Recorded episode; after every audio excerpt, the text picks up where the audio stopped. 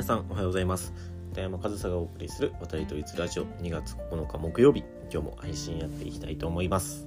で早速今日の話なんですけど今日も参考記事からお話ししていきたいなというふうに思っていてまずその参考記事のタイトルからね、えー、紹介していきたいと思います。今日お話しする内容の参考記事のタイトルは選手に序列をつける指導。保護者は戸惑いも少年野球のカリスマが感謝されたわけ。というタイトルの記事で、まあ、この「ワトリドイズラジオ」でも何度もご紹介している滋賀県の多賀少年野球クラブの辻監督の話ですね。でもこの辻監督っていうのは過去3度の日本一に輝いたことがある少年野球クラブの監督ということでよくねこういったメディアとかにも取り上げられているんですけど今日もその高少年野球クラブの辻監督の話で序列をつける指導ということで、まあ、意見が分かれそうな指導方法ではあるんですが、まあ、今回は僕の指導者としての経験や意見も踏まえてお話ししていきたいなというふうに思います。で、まあ、まずは記事の内容を簡単に要約してお伝えします。高少年野球クラブでは子供に順位をつけない時代だからこそ選手に序列をつける指導方針に転換したと。で同クラブでは20人のベンチ入りメンバーをレギュラーと控えで2チームに選別したと。でこの選手の能力に応じたチーム分けについてえ保護者や選手からは初めは戸惑いの声もあったと。ただ明確な基準と意図を説明すると今ではそれがチームの士気を高める要因となっていると。でこういった指導方針の転換をしたのは実は昨年の秋からだそうですごく新しい試みではあるそうなんですがもうすでにその効果を感じていると。で、えー、20人のメンバーを2つに分けてそれを完全に、えー、レベルが同じようになるのではなくてレギュラーと控え選手という2つの分け方をしてるんですってでこういった指導方針の転換に踏み切るに至った理由としては昨年の夏全国大会の2回戦で敗退する結果となってしまってその原因の一つというのが実践経験不足だと考えたと。だからこうやって2チーム作ることによってで1チームのその人数が10人というね少ない人数にすることによって選手の出場機会が増えるでそれが狙いで実際に辻監督は全ての選手が同じ試合数を重ねた方がチャンスは広がると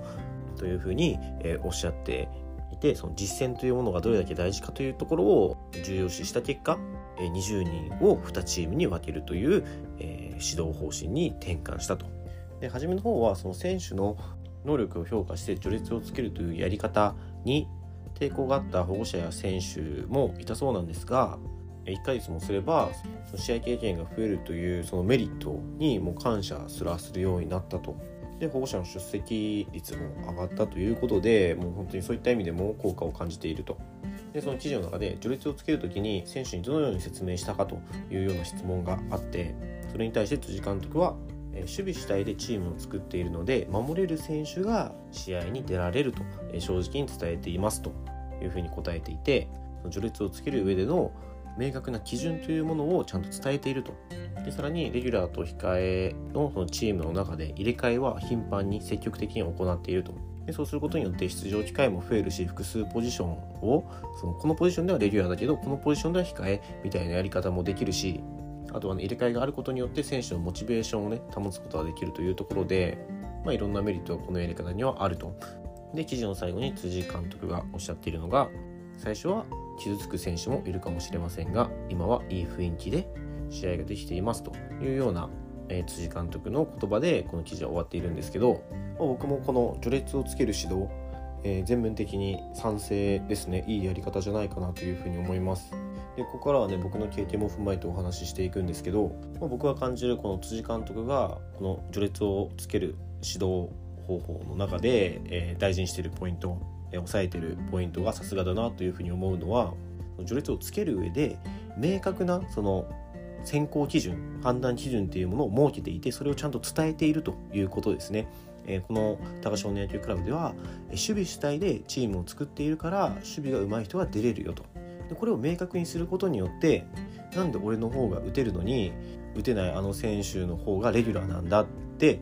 選手がそういう自分が出れない理由がねわからない時にこのチームでは守備主体守れる選手が大事なんだということをね理解することであ確かに自分は打てるけど守備はあの選手の上手いなってなったらそれは納得できる材料になるわけじゃないですか。こうやって人から序列を作られるっていう時に自分でなぜその順位なのかなぜそのランクなのかっていうことがはっきりすればそれが納得できれば誰も文句言わないと思うんですよね。けどその序列をつけることが良くないとされてる中でそこに文句が出るっていうのはなんで自分がこの順位なのかこういう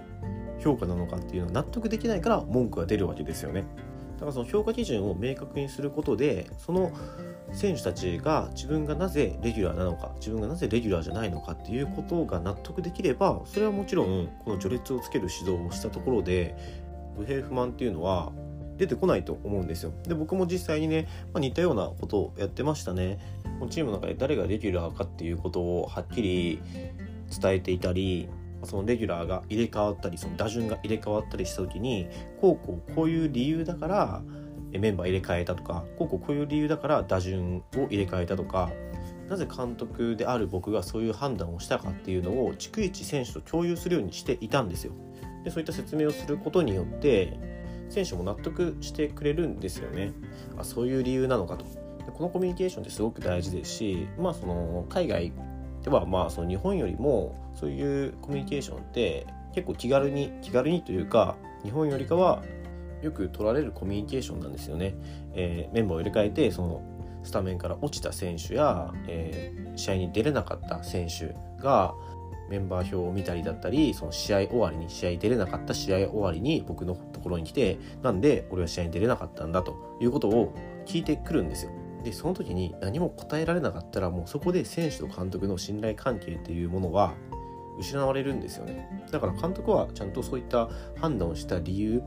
や基準というものを明確に持っておかないといけないんですよ。しそれを自分で持っているだけではなくて選手に共有することによって選手も納得できるし納得できると安心もするしその基準が分かることによってじゃ試合に出るために自分は何に取り組むべきかということも明確になってくるんですよね。だからその序列をつけるとかその選手に対して優劣をつけるその評価をするっていうのは決して間違ったことではなくて、まあ、スポーツなんてね競争の世界なんで、まあ、試合では相手チームと競争するわけですけどその試合に出るかどうかは味方同士で競争するわけじゃないですか。だからもうスタメンを決めた時点でそのチームの中で序列っていうのはできてるんですよ。できてるんだけどもそれをどうにかこうにか控えの選手が傷つかないようにとかそういった配慮をしてますけどそこで1回というか毎回試合のたびに結果を出すわけじゃないですか。だったら日頃から序列をつけていたって僕はいいと思いますしそのスポーツをやってる以上その試合の勝ち負けもそうですし試合に出るかどうかのスタメンを取れるかどうかの勝ち負けだってあるわけですよ。だから言ってしまえばその高少年野球クラブがやってることは特別なことではなくて当たり前のことなんだけどそれをただはっきり言っただけですよね。でもこのはっきり言うことっていうのが今のこの社会ではすごく難しくてその試合に出れなくて気づくとかレギュラーから外れて落ち込むとかそれもま当たり前のことなんですよ。なんですけどその当たり前のことをはっきり当たり前のことだと言わないからその傷ついたとか落ち込んだとかそういうとこに目を向けて傷つかないように落ち込まないようにっていう風にやってる人が多いと思うんですけどそれはそれで傷つくことも落ち込むこともスポーツの中の一つなんですよね。別に傷つけようとか落ち込ませようっていう風に、えー、指導者もやってるわけではないですしけど必ず試合に出れない選手が出てきますし選手を入れ替えたらどちらかは試合は出れないわけじゃないですか。だからそのわざわざ序列をつけるっていう風に言ってますけどこれはすごく当たり前のことでスポーツをしてるなという感じですよね。だから僕も僕自身もそうしてきましたしその序列をつける優劣をはっきりさせるっていうことはすごく賛成というか当たり前のことだなというふうに思うしその優劣というのも人としての優劣じゃないじゃないですか。もうそのスポーツとか競技でその勝ち負けとか試合に出る出ないっていう結果が見えるものっていうのはもう優劣があるわけでそれをはっきり伝えることはそのはっきり伝えないことよりも大事なんですね。はっきり伝えないことの方がむしろ問題だというか一見優しく見えることは全然優しくないみたいなことって結構ありますよね。今は優しい世の中のようで実は全然優しくない、まあ、そういう側面もあると思うんですよ。僕はねこの高少年野球クラブの新しい指導方法っていうのは賛同していますし僕の経験上も良かったなというふうに思えるやり方なのでもし皆さんの中でも参考にできることあればしてみていただきたいなというふうに思いますしでもまだ言うてねその去年の秋からやり始めたことだっていうことでこれが本当に正しいかどうかっていう結果はねこれから見えてくることだと思うので、まあ、次の全国大会とかでこの高少年野球クラブがどういった結果を出すのかっていうのは注目していきたいなというふうに思います。はい、ということで、えー、今日も最後までお聴きいただきありがとうございました。片山勝田でした。